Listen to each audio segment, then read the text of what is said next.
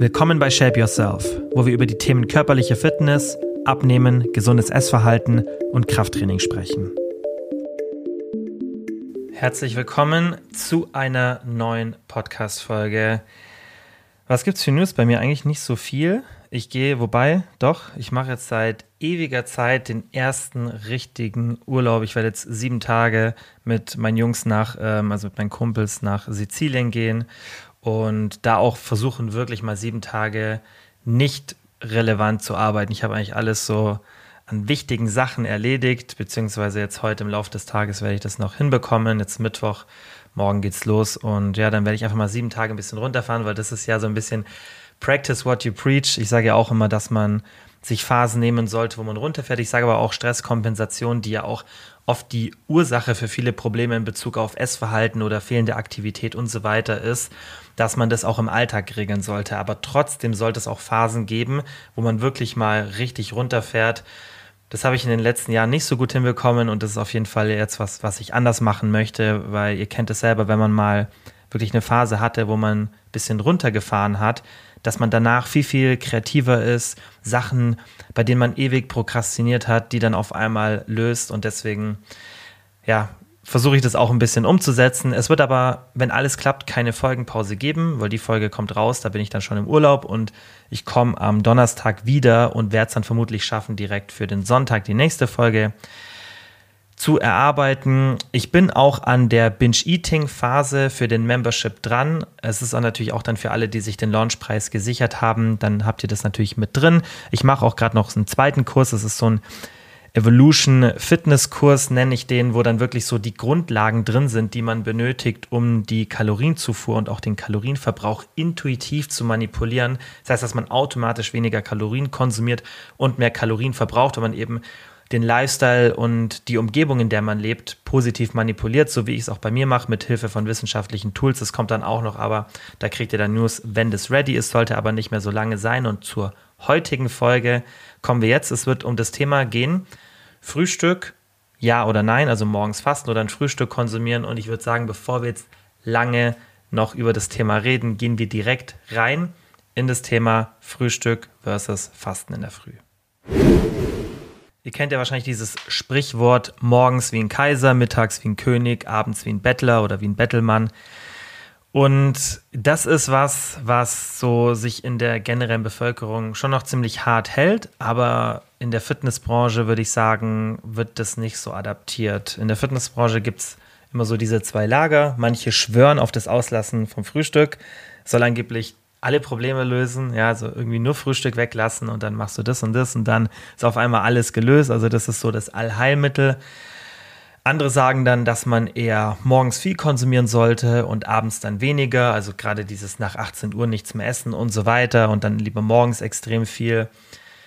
Ich denke, wenn ihr den Podcast schon länger hört oder mir auf Instagram länger folgt oder vielleicht auch beides macht, dann wisst ihr, wie da meine Meinung ist zu dem Thema. Aber jetzt geht es nicht darum, was ich so generell als erstmal To-Go-Strategie empfehle. Darüber sprechen wir dann im Coaching-Corner-Segment.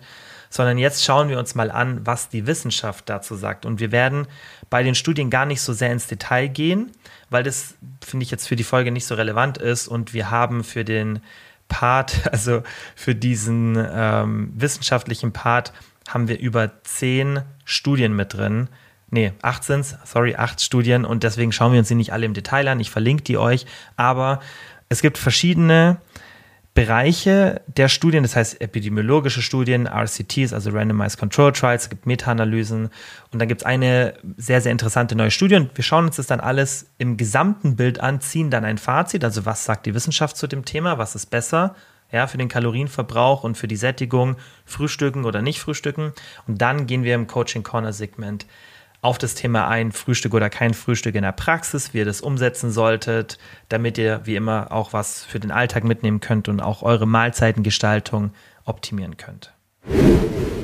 Was ich mir jetzt erstmal mit euch anschauen möchte, ist das Thema Frühstück und Evolution, weil ich finde es immer super spannend, bei solchen Themen in die Evolutionsgeschichte zu schauen. Und ich habe auch das Gefühl, so im Austausch mit euch über DMs oder Feedback, das ihr mir über die Spotify-Funktion hinterlasst, dass euch sowas auch immer interessiert und ihr das auch spannend findet, weil ich finde, das kann halt immer so die ersten Hinweise darauf geben, was wir vielleicht machen sollten oder wohin die Tendenz laufen sollte. Ist aber nicht immer so, weil wir als Menschen extrem anpassungsfähig sind und die Evolution ja auch nicht an einem bestimmten Punkt aufgehört hat. Die läuft natürlich jetzt aktuell sehr, sehr langsam voran, weil es auch keinen wirklichen Anpassungsgrund mehr gibt. Also das ist zwar ein ganz, ganz, ganz anderes Thema, aber es ist definitiv nicht so, dass die Evolution jetzt stoppt die stoppt also in Bezug auf manche Bereiche, ja, aber man sieht jetzt schon Veränderungen in bestimmten Genen oder dass in manchen Teilen Afrikas eine zusätzliche Vene bei den Menschen auftaucht oder AIDS-Resistenz entsteht und so weiter. Also wir passen uns schon weiter an, aber eben nicht mehr so extrem. Und gerade in Bezug auf so körperliche Fitness, also was da alles reingehört, gerade Sättigungsmanagement, da sind wir halt noch von unserem Gehirn eigentlich so aufgebaut wie früher, also als wir Jäger und Sammler waren. Das sind so die Grundlagen, die noch unserem ja, Gehirn zugrunde liegen. Und deswegen finde ich es immer spannend, mal bei so einem Thema erstmal in diese Richtung zu schauen und mal zu schauen, okay, wie war das denn früher? um einen Hinweis mal zu bekommen. Und dann sollte man sich natürlich auch mit der Wissenschaft auseinandersetzen. Man kann aber nicht immer sagen, dass es der der sofortige Hinweis ist, weil wir leben jetzt auch in Häusern und nicht mehr in Höhlen und uns geht es trotzdem gerade gesundheitlich gesehen zehnmal besser als früher. Also wir leben viel, viel länger, weil natürlich auch medizinischer Fortschritt und wie gesagt Schutz vor der Witterung und so weiter. Also man kann nicht immer sagen, nur weil etwas früher von uns so gemacht wurde, ist es gleich besser. Aber gerade in Bezug auf Nahrungskonsum, wo dann unser Gehirn einfach eine große Rolle spielt, und das sieht man ja auch in anderen Bereichen, zum Beispiel Social Media, also bin ich ein einfach sehr krass die Überzeugung, dass wir damit unser Dopaminsystem nicht wirklich in eine gute Position bringen und uns da wieder so ein bisschen mehr verhalten sollten, wie es vielleicht während der Evolution für unser Gehirn normal war, gerade mit Stimulus und so weiter. Und ich finde, beim Thema Sättigung kann man schon auch gut in diese Richtung gehen. Und das Spannende ist ja auch, wenn wir uns dann wissenschaftliche Datenlage anschauen, dann sehen wir, dass diese Theorie auch tatsächlich von der Wissenschaft unterstützt wird. Zum Beispiel unverarbeitete Nahrungsmittel. Da sieht man ganz klar, das ist das, was wir früher konsumiert haben. Da hatten wir nicht diese hochgenießbaren, hochkalorischen Lebensmittel ständig zur Verfügung, sondern wenn wir uns ungefähr so ernähren wie eben früher während der Evolution, ja, mit einfach plain Food sozusagen, dann müssen wir gar nicht auf unser Gewichtsmanagement achten. Dann passiert es automatisch, weil dann reguliert es unser Gehirn, weil wir haben ja nicht nur einen Schutz gegen das Verhungern. Das heißt, das Gehirn wehrt sich nicht nur gegen, hey, jetzt ist hier zu viel, zu wenig Nahrung da, jetzt möchte ich mich weniger bewegen, möchte meinen Hunger steigern, damit ich das wieder ausgleiche. Das war ja früher der Schutzmechanismus, dass wir nicht einfach verhungern. Wir brauchen ja Motivation, um Nahrung zu konsumieren. Wir haben aber auch einen Schutz gegen Predation. Das heißt, dass wir eben zu viel Gewicht haben und dann im Endeffekt das Risiko steigt, von einem Raubtier oder dass uns irgendwas anderes Gesundheitliches passiert, erlegt zu werden. Um dann eben diesen Schutz zu haben, hat auch der Körper Mechanismen gegen eine Gewichtszunahme. Die sind aber auf dieses System ausgelegt, das eben früher so in der Umgebung war, wie sie war und nicht mehr in der heutigen mit einem Überangebot an Nahrung. Das heißt, wir können schon beim Thema Sättigung ganz gut immer in diese Zeit reinschauen und uns überlegen, okay, was haben Jäger und Sammler sozusagen gemacht? Und wir haben ja schon öfter uns dann die Harzer in diesem Zusammenhang angeschaut, weil das halt ein Jäger- und Sammler-Volk ist, das relativ gut untersucht ist und das ist eins der einzigen, die es noch aktuell auf der Welt gibt, leider. Und bei denen sieht man auch, dass die eigentlich keine so typischen festen Regeln für oder Rituale fürs Frühstück haben. Das hängt halt immer von der jeweiligen Situation und Verfügbarkeit der Nahrung ab. Es kann mal sein, dass die Hadza morgens was essen, wenn irgendwie Nahrung vom Vortag noch vorhanden ist, irgendwie Nahrungsvorräte, wenn man vielleicht am Tag davor irgendwas Größeres erjagt hat und dann da einfach noch Fleisch vorhanden ist oder irgendwie ein bisschen mehr gesammelt wurde. Also das kann schon mal sein, dass die auch morgens was essen, wenn halt Nahrung vorhanden ist. Es kommt auch auf die Saison drauf an, ja, einfach wie, wie gut man sammeln kann in der jeweiligen Situation und wie einfach die Nahrungsvorräte sind. Kann aber auch mal sein, dass wenn nichts vorhanden ist, dass der Start in den Tag ohne Nahrung passiert. Es ist aber dann trotzdem in so Situationen möglich, dass sie Nahrung konsumieren. Was kann ja sein, dass wenn sie auf einen Sammel- oder Jagdausflug gehen, direkt etwas gefunden wird und dann wird auch teilweise direkt dort was konsumiert. Das ist immer unterschiedlich. Schaut euch das vielleicht mal an. Also ist eigentlich super, super spannend. Gibt auch auf YouTube viele kostenlose Dokumentationen von den Hadza. Also einfach mal auf YouTube eingeben. H-A-D-Z-A. Es ist einfach geil zu sehen, wie die das noch machen und gibt uns dann auch viel. Einfach Schlüsse darauf, wie wir uns vielleicht ein bisschen mehr bewegen und ernähren sollten. Natürlich wird sich keiner so ernähren wie die Harzer, weil wenn ihr das mal seht, was, ihr, was die essen, und da gibt es dann auch Leute, die da, die, die begleiten und dann auch das mit essen und, und sich mitbewegen. Und erstens, die kommen meistens nicht mit dieser krassen Aktivität mit. Und zweitens ist es auch mit dem Essen auch problematisch, weil wir natürlich von unserem Geschmack auch gar nicht dran gewohnt sind. Aber es ist einfach super, super spannend. Und das hat sich natürlich durch Zivilisation krass verändert. Also wir haben mehr Nahrungslagerung, wir haben dann irgendwann Agrarwirtschaft gehabt. Und das Frühstück wurde dann irgendwann immer viel, viel besser möglich, dass es zu regelmäßigen Zeiten passiert oder dass wir es einfach regelmäßig konsumieren. Und so ist es jetzt immer noch. Frühstück ist immer noch ein großer Bestandteil in der Gesellschaft. Es ist natürlich nicht so, dass jeder ein Frühstück konsumiert, aber es ist trotzdem eine Sache, die wir immer ja, möglich haben zu konsumieren. Es ist ja nicht so, dass man sich irgendwie kein Frühstück leisten kann und deswegen das nicht konsumiert oder nicht den Zugang dazu hat. Das heißt, die meisten Menschen können ein Frühstück konsumieren und deswegen hat sich das auch extrem verändert. Falls ihr euch in Bezug auf Fitness-Content schon mal mit diesem Thema befasst habt, dann kann es sein, dass euch jemand schon mal erzählt hat, hey, es gibt Studien, die zeigen, dass das Breakfast Skipping, also das Überspringen vom Frühstück, zusammenhängt mit einer Gewichtszunahme, Insulinresistenz und dann irgendwann auch Typ 2 Diabetes. Also das sieht man ganz klar in den Studien und das können dann auch so Leute beweisen, können sagen, guck mal, überspring dein Frühstück, weil wir haben hier Studie XY und die zeigt, dass du eine, ein höheres Risiko hast für eine Gewichtszunahme oder Typ 2 Diabetes, also alles Sachen, die einfach mit einer höheren Kalorienzufuhr zusammenhängen, wenn du dein Frühstück skippst. Also Frühstück sollte sozusagen konsumiert werden laut diesen Studien. Das Problem, was dann aber Leute, die sich das halt oberflächlich anschauen oder eben nicht verstehen, wie Wissenschaft funktioniert, nicht berücksichtigen, ist, dass epidemiologische Studien, also Beobachtungsstudien, nur Korrelation sind. Das heißt, sie zeigen keine Kausalität. Da wird einfach nur ein Zusammenhang beobachtet. Was kann ja sein, dass Menschen, die einen gesünderen Lifestyle haben, wegen dem Lifestyle eher dazu neigen, ein Frühstück zu konsumieren. Und das ist tatsächlich so. Also das ist auch meine Auffassung dazu. Viele Leute, die dann irgendwie vielleicht noch mittags ins Gym wollen oder vielleicht schon Morgensport gemacht haben, dann ist halt so, dass man was Gutes isst. Man will ja den Körper auch fuelen, ja, man will den mit Nährstoffen unterstützen. Und das Frühstück ist dann nicht der Grund bei diesen epidemiologischen Studien dafür, dass die Leute eine Gewichtszunahme oder Insulinresistenz haben oder Typ 2 Diabetes, beziehungsweise es ist jetzt kein Beweis dafür, sondern es ist erstmal nur ein reiner Zusammenhang. Und das muss man immer bei solchen Studien verstehen, weil es gibt ja auch diese typischen, das eines der besten Beispiele, das haben wir hier auch schon ein paar Mal gehabt für Korrelation und Kausalität, ist Eiskonsum und die Mordrate. Weil was man sieht, ist, dass wenn man diese beiden Graphen direkt übereinander legt, dann ist es so, dass die fast perfekt übereinander passen, weil halt im Sommer die Mordrate steigt und auch der Eiskonsum. Wir sagen jetzt aber nicht, Eis ist der Grund für diesen erhöhten, ähm, für diese erhöhte Mordrate. Das ist einfach nur ein zufälliger, eine zufällige Korrelation, aber es ist keine Kausalität. Und genauso ist es bei diesem Thema auch. Nur weil es einen Zusammenhang gibt, können wir nicht sagen, hey, das ist ein Grund dafür. Es kann halt dann der erste Schritt im Forschungsprozess sein, wo man dann sagt, hey, wir sehen das in epidemiologischen Studien, vielleicht sollten wir da mal ein bisschen in die Tiefe gehen und Randomized Control Trials machen, also so den Goldstandard der Forschung, damit wir eben schauen, hey, ist es wirklich kausal, ist wirklich Frühstück ein Grund dafür, dass man entweder mehr oder weniger Kalorien konsumiert.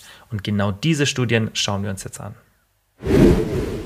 Wenn man sich so die Datenlage anschaut zu dem Thema Frühstück oder kein Frühstück und die Auswirkungen auf die Kalorienzufuhr und auch auf das Gewicht, dann gibt es ziemlich viele Randomized Control Trials, in denen man keine signifikanten Unterschiede sieht. Ich habe euch die Studien verlinkt. Das sind ein paar aus dem Jahr 2013, aus dem Jahr 2014, 2016, 2017. Das sind alles gute Randomized Control Trials, bei denen man eben keine signifikanten Unterschiede sieht, ob man jetzt das Frühstück zu sich nimmt oder eben nicht. Es gibt aber auch ein neues Randomized Control Trial, wo man einen signifikanten Unterschied gesehen hat. Das war von Richter und Kollegen aus dem Jahr 2020. Und da hat man gesehen, dass der Hunger nach einem kalorienarmen Frühstück zunahm und bei der Gruppe mit einem kalorienreichen Frühstück abnahm. Das heißt schon mal positive Auswirkungen auf den Hunger, wenn wir ein Frühstück konsumieren. Ist ja auch erstmal relativ logisch. Was aber dann spannend war, ist, dass der Hunger bei dem kalorienarmen Frühstück, also bei der Gruppe, vor dem Abendessen auch höher war. Und dazu kommen wir dann später nochmal. Der Hunger nahm nach dem Abendessen mehr ab, wenn man ein größeres Abendessen mit Kalorien konsumiert hat, also mit mehr Kalorien. Aber auch wenn man ein Abendessen, das kalorienarm konsumiert hat, nahm der Hunger ab. Und das ist eben der Unterschied. Beim Frühstück hat man das anders gesehen. So, das heißt, das kalorienarme Frühstück hat nicht wirklich zur Hungerbewältigung beigetragen, das kalorienarme Frühst äh, Abendessen schon. Das heißt, es ist schon mal der erste Hinweis darauf, dass es vielleicht eine ganz gute Überlegung wäre, mehr Kalorien in die Früh zu shiften, weil wir abends mit weniger Kalorien auskommen, um satt zu werden. Das ist im Endeffekt die Erkenntnis aus diesem Randomized Control Trial von Richter und Kollegen aus 2020. Was man auch noch gesehen hat, ist, dass das Verlangen nach Süßem nach einem kalorienreichen Frühstück signifikant niedriger war und auch bis zum Abendessen niedriger blieb als in der kalorienarmen Frühstücksgruppe. Das heißt, diese Daten deuten auch darauf hin, dass wir einfach ein besseres Sättigungsmanagement tagsüber haben, wenn wir eben ein kalorienreiches Frühstück konsumieren. Was auch noch super spannend war, was uns aber noch nicht ganz so sichere Daten gibt, ist, dass in der Frühstücksgruppe, also mit dem höheren kalorischen Frühstück die Thermogenese, also wie viel Verdauungsenergie entsteht, logischerweise 2,5-fach höher war. Ist aber unklar, ob sich das auf den gesamten Kalorienverbrauch ausgewirkt hat. Deswegen muss man das mal so ein bisschen ausklammern. Aber dieses Randomized Control Trial von Richter und Kollegen aus 2020 ist relativ innovativ gewesen von den Ergebnissen in Bezug auf die anderen RCTs. Deswegen kann man jetzt noch nicht sicher sagen, dass jetzt alles für das Frühstück spricht und gegen Frühstück-Skipping sozusagen, weil wir auch noch zwei interessante Meta-Analysen haben. Das ist einmal von Asbury und Kollegen und ähm, einmal von Brown und Kollegen. Und gerade bei der zweiten Meta-Analyse, also bei der ersten, hat man keinen großen Unterschied gesehen. Und bei der zweiten, das ist eine super interessante Meta-Analyse, da hat man auch mal geschaut, wie viel Voreingenommenheit, also Biased Research, in dieser gesamten Literatur vorzufinden ist. Weil eben diese Aussage, ja, dass das Frühstück Skipping schlecht ist, wie vorhin gesagt, dass es epidemiologische Studien gibt, die zeigen, hey, wir haben einen Zusammenhang zwischen wir überspringen das Frühstück und haben dann mehr Risiko für eine Gewichtszunahme.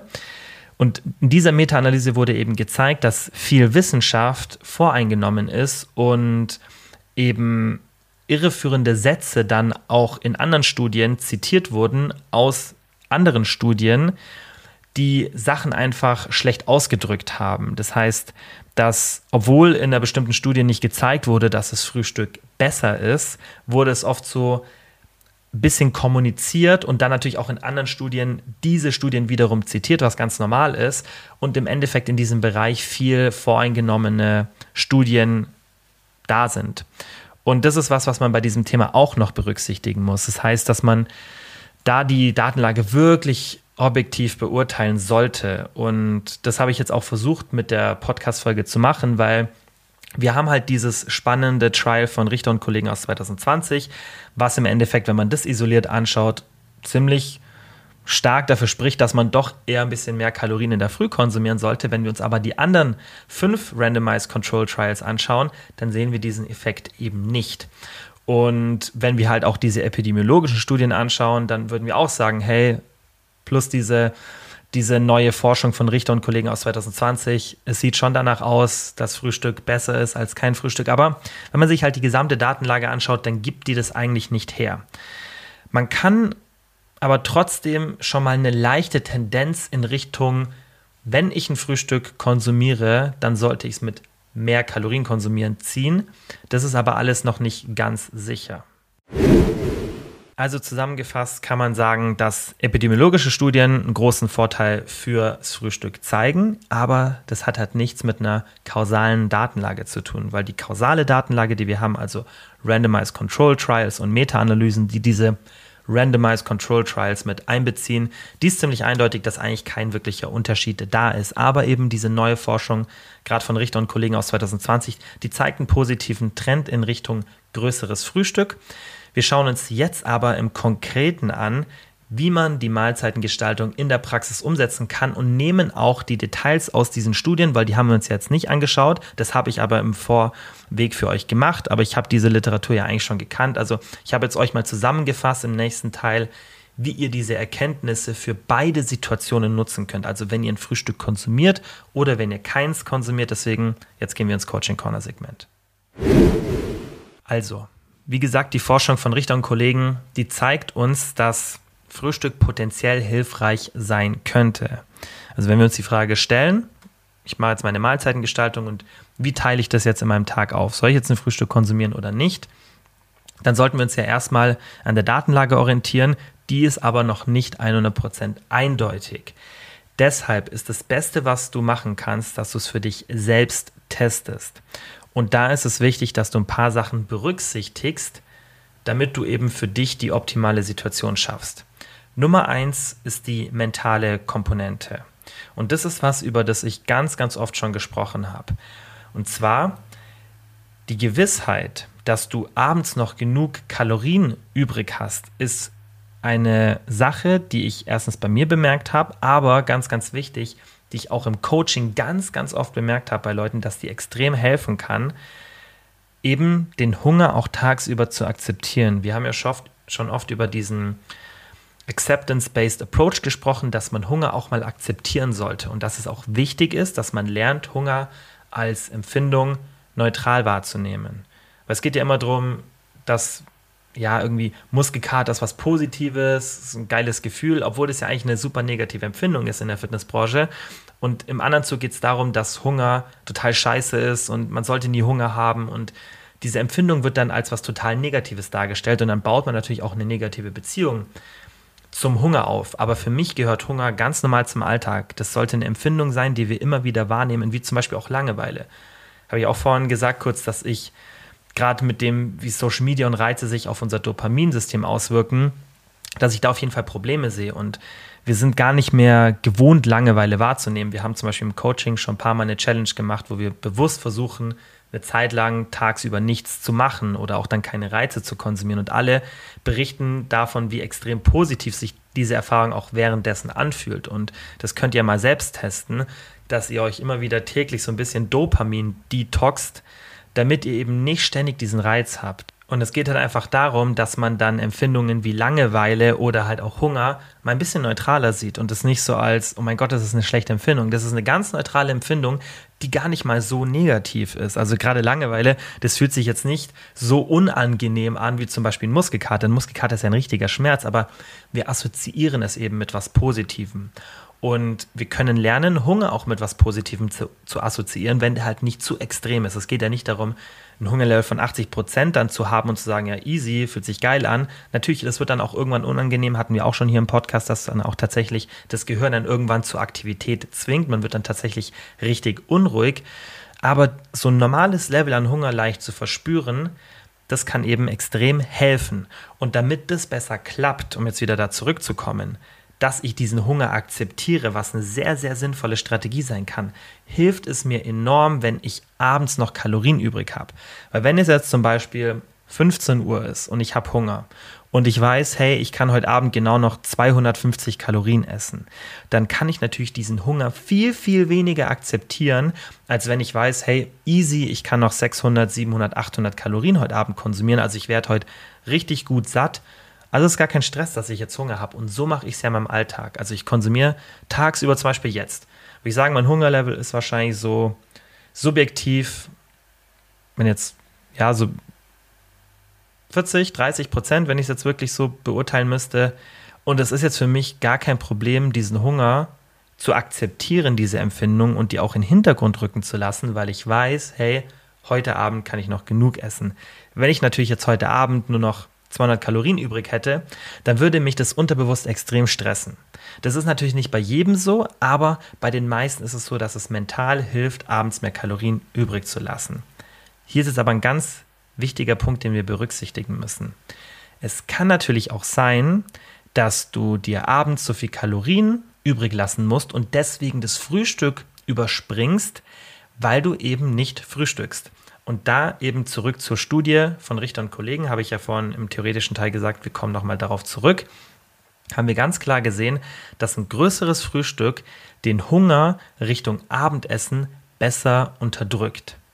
Das heißt, das ist vielleicht so ein bisschen ein Problem, das deshalb entsteht, also du versuchst das Problem damit zu lösen, obwohl du, oder wie drücke ich es am besten aus, jetzt ist schwierig zu artikulieren, was ich damit meine. Du lässt dein Frühstück aus, weil du abends viel Hunger hast, aber du könntest eigentlich dein Frühstück größer gestalten und müsstest es dann nicht auslassen, weil du abends gar nicht mehr so viele Kalorien benötigst, weil du eben morgens ein gutes Frühstück hattest. Das ist der Gedankengang dahinter und das wird eben von der Forschung von Richter und Kollegen unterstützt. Das ist jetzt aber nicht in Stein gemeißelt, sondern das kann ein erster Trend dahin sein, wie man das gestalten sollte. Was wir auch noch berücksichtigen sollten, ist Thema Alltag. Weil egal, was die Forschung zeigt, wo die Tendenz hingeht, ich sage euch ja immer, Beständigkeit ist Nummer eins. Und selbst wenn wir eine ganz, ganz leichte Tendenz Richtung größeres Frühstück sehen, und das ist meine Meinung, eben auch aufgrund dieser neuen Forschung von Richter und Kollegen, dass es schon gut möglich ist, dass wir, wir mit einem bisschen größeren Frühstück unseren Hunger in der Regel ein bisschen besser unterdrücken können, auch tagsüber. Nehmt es jetzt aber bitte nicht als absolute Aussage. Also wie gesagt, das ist eine Tendenz dahin. Und ganz, ganz viele Leute, dazu kommen wir auch gleich, haben Erfolg mit einer Strategie, die eben kein Frühstück beinhaltet. Aber selbst wenn wir diese leichte Tendenz sehen und selbst wenn wir jetzt vielleicht in Zukunft noch eine stärkere Tendenz sehen sollten Richtung Frühstück, du aber in deinem Alltag merkst, hey, ich krieg das aber irgendwie nicht hin. Also Frühstück zu konsumieren klappt bei mir nicht, weil ich habe zu wenig Zeit. Ja, ich habe irgendwie voll den Stress immer in der Früh und ich krieg das nicht so hin dass ich hier regelmäßig mein Frühstück konsumiere und das auch ein gutes Frühstück ist. Und ich treffe dann oft schlechte Entscheidungen, gehe irgendwie zum Bäcker oder esse irgendeine andere stark verarbeitete Mahlzeit, die nicht so gut für mein Sättigungsmanagement ist. Dann wäre ja die bessere Überlegung, anstatt dir das irgendwie krampfhaft so hinzulegen, obwohl du es einfach nicht hinkriegst, weil du vielleicht einfach saufrüh aufstehen musst und es irgendwie aus was für einem Grund auch immer in deinem Alltag nicht klappt, dann wäre es doch sinnvoller zu sagen, hey, ich lasse das Frühstück weg, auch wenn es vielleicht ein bisschen besser wäre, tendenziell für meine Sättigung. Aber dafür habe ich eine sehr, sehr gute Beständigkeit in meiner Ernährung. Dafür habe ich die Mahlzeiten, die ich dann konsumiere. Da treffe ich gute Entscheidungen. Und so ist es ganz, ganz wichtig, dass man oft so denkt, dass man nicht denkt, hey, was ist denn jetzt das Optimalste, sondern was ist das, was ich beständig umsetzen kann und dann von den Sachen, die ich beständig umsetzen kann, was ist da die optimale Strategie? Also schau da wirklich nochmal in deinen Alltag und überleg, hey, kriege ich das überhaupt hin, dass ich ein gutes Frühstück zu mir nehme? Und ja, kann ich das überhaupt beständig durchführen? Oder ist es einfach nicht realistisch oder vielleicht mag ich es auch einfach nicht, vielleicht esse ich nicht gerne oder ich gehe direkt trainieren und dann zeitlich klappt es nicht und und und. Es kann ja ganz viele Gründe dafür geben. Dann mach das nicht. Ja, also schau wirklich, bei dieser Überlegung, konsumiere ich jetzt ein Frühstück oder nicht, in deinen Alltag.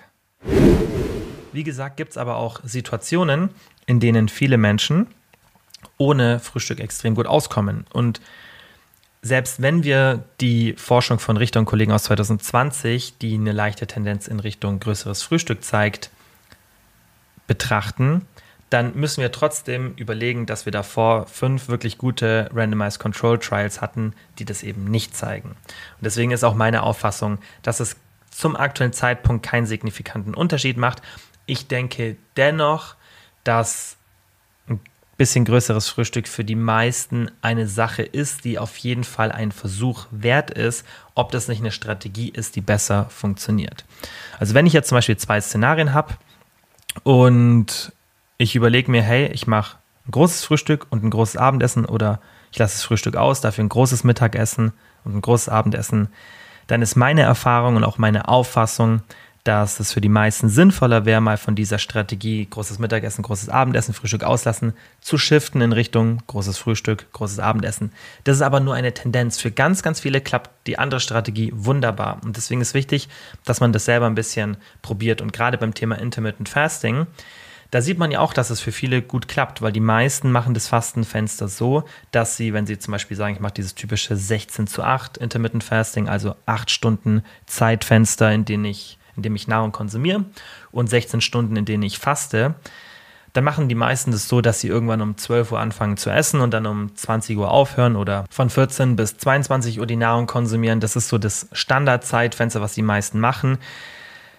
Alternativ kann man natürlich auch sagen, hey, ich fange irgendwie um 8 Uhr in der Früh an und höre um 16 Uhr auf. Das machen aber die wenigsten.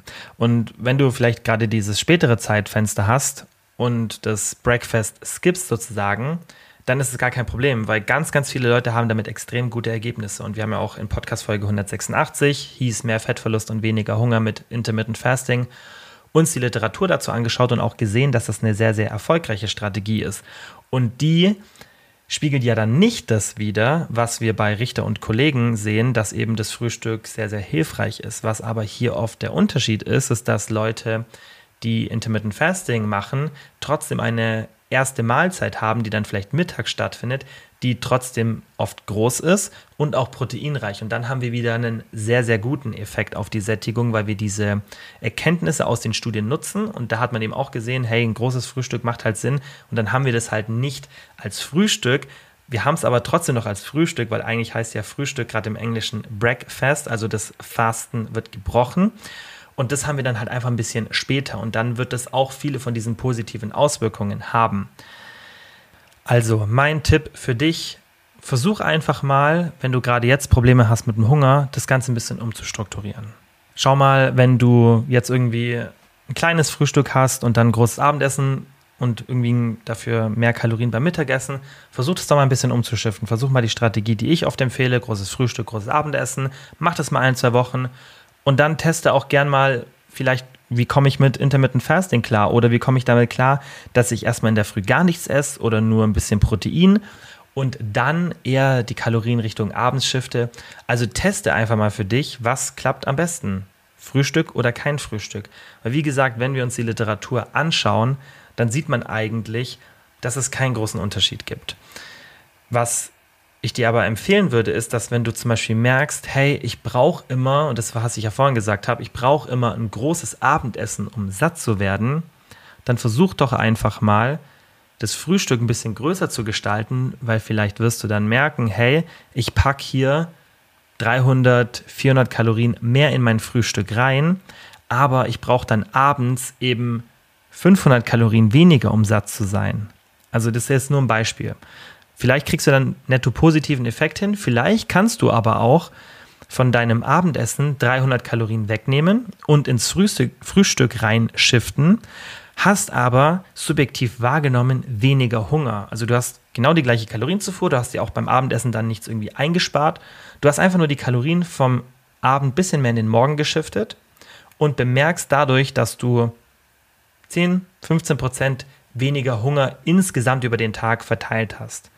Oder dass du den Hunger tagsüber ein bisschen weniger akzeptieren musst, weil du halt einfach in der Früh schon ein bisschen mehr Kalorien konsumiert hast. Also versuch diese ganzen Sachen mal umzusetzen und ja, mir ist halt einfach wichtig, dass ihr bei dem Thema versteht, es gibt kein richtig oder falsch, so wie es die Datenlage zeigt, sondern das ist sehr, sehr viel Präferenz. Was aber definitiv Sinn macht, ist in bestimmten Szenarien mal zu testen, hey, komme ich denn vielleicht mit einem größeren Frühstück ein bisschen besser klar, weil ich glaube, das ist gerade so der Trend, dass viele weggehen vom Frühstück, weil es halt oft dann so gepredigt wird in der Fitnessbranche und gesagt wird, hey, das ist die ultimative Lösung, aber das was halt sehr, sehr schade ist, ist, dass die Leute, die das empfehlen, sich wieder nicht mit der Literatur auseinandersetzen, sondern vielleicht bei sich oder anderen bemerkt haben, hey, das klappt gut und dann des anderen empfehlen. Und das ist ja auch okay, wenn man zum Beispiel sagt, hey, ich habe das jetzt bei zehn Leuten gesehen, das klappt wunderbar für die. Dann sollte man aber trotzdem in dem Kontext erwähnen oder sich mit der Literatur auseinandersetzen und dann schauen, hey, was sagt eigentlich die Literatur? Und dann kann man ja die Empfehlung so aussprechen und sagen, guck mal, ich habe jetzt bei vielen Leuten gemerkt, dass es gut funktioniert, aber in der Wissenschaft sieht man, es wirkt sich eigentlich nicht wirklich in eine Richtung positiv oder negativ aus. Deswegen probier doch mal was für dich. Aber du musst es nicht so machen, weil wenn man das immer so kommuniziert, als wäre das die einzige Lösung, dann kann das einen extrem beeinflussen. Das heißt, viele von euch konsumieren vielleicht ein Frühstück schon immer und hören dann, hey, keine Ahnung, Frühstück weglassen, immer in der Früh fasten und so ist so richtig geil. Und das ist viel, viel besser für eure Sättigung, obwohl das die Wissenschaft, wie gesagt, nicht hergibt. Im Gegenteil ist es eher andersrum. Also die Tendenz ist eher Richtung großes Frühstück. Dann kann es natürlich sein, dass ihr das Gefühl habt, dass euer Hunger schlechter gemanagt ist, weil wir haben uns in der letzten Podcast-Folge ja auch Datenlage dazu angeschaut, was eine Voreingenommenheit wirklich auch ausrichten kann bei tatsächlich physiologischen Gegebenheiten wie Hunger. Wir haben uns ja da eine Studie angeschaut, bei der man gesehen hat, dass wenn man Teilnehmern gesagt hat, hey, ihr habt ein schlechtes Gen in Bezug auf Risiko für Übergewicht, dann hatten die tatsächlich nach dem Konsum von Kalorien schlechtere Level für Sättigung, die man im Blut messen konnte. Das heißt, wir können durch sowas extrem beeinflussen, wie unser Körper reagiert. Und deswegen finde ich das so wichtig, dass man Sachen immer richtig kommuniziert, so wie es halt die Datenlage zeigt und dann kann man natürlich auch Empfehlungen aufgrund von Erfahrung aussprechen. Ich mache das ja auch. Ich sage euch ja auch, hey, guck mal, das ist meine Erfahrung, dass diese Strategie, die ich einfach für mich entwickelt habe und auch einfach für meine Coaches, großes Frühstück, großes Abendessen, das ist einfach was, mit dem ich extrem positive Erfolge erzielt habe. Aber ich sage euch auch im gleichen Atemzug, dass die Datenlage nur eine leichte Tendenz in Richtung dahin zeigt und dass wir noch abwarten müssen und dass es trotzdem für viele, viele sehr, sehr gut funktioniert, das Frühstück wegzulassen. Und ich finde, es ist immer wichtig, dass es so kommuniziert wird und weil das eben gerade so ein Trend ist, den ich so in der Fitnessbranche beobachte, war es mir wichtig, dazu eine Folge zu machen, um euch einfach das Thema zu erklären, um euch da einen guten, einfach einen guten Leitfaden zu geben, hey, wie sollte ich meine Mahlzeiten gestalten? Und abschließend, was ich noch zu dem Thema sagen möchte, ist, dass es eine Podcast-Folge geben wird, wird entweder die nächste oder die übernächste Folge sein, in der wir uns dann anschauen, was die optimale Mahlzeitengestaltung beim Frühstück sein kann. Und das wird euch dann nochmal als Grundlage dienen, um dann auch mal diese Strategie zu testen, um dann wirklich mal zu sagen, okay, ich mache mir jetzt mal ein optimales Frühstück und mache das auch mal ein bisschen größer und teste mal, ist es vielleicht besser für meine Sättigung, als wenn ich es nicht konsumiere. Und wenn ihr schon ein Frühstück konsumiert, dann könnt ihr die Folge ja trotzdem nutzen, um das Frühstück nochmal zu optimieren. Wir werden dann auch vermutlich ein bisschen einbauen, welche Auswirkungen das haben kann auf das Training später im Tag, weil das Frühstück ja schon so eine Grundlage bieten kann und es gibt auch interessante Forschung dazu. Aber wie gesagt, dazu in der späteren Folge mehr. Es ist jetzt heute auch ein bisschen kürzer geworden als sonst, ähm, weil ich jetzt kein QA mehr reinnehmen wollte. Ich dachte, es wird ein bisschen länger, konnte mich aber tatsächlich heute mal ein bisschen kürzer halten. Wie gesagt, das war's für die Folge. Ich freue mich natürlich wie immer über Feedback. Hinterlasst mir das über Spotify oder schickt mir eine DM. Ich freue mich auch extrem, wenn ihr den Podcast abonniert, falls ihr das noch nicht gemacht habt. Und natürlich auch, wenn ihr den Podcast wie immer teilt mit Freunden, Familienmitgliedern, in der Instagram Story und so weiter und würde sagen, wir hören uns nächsten Sonntag wieder. Bis dann. Ciao.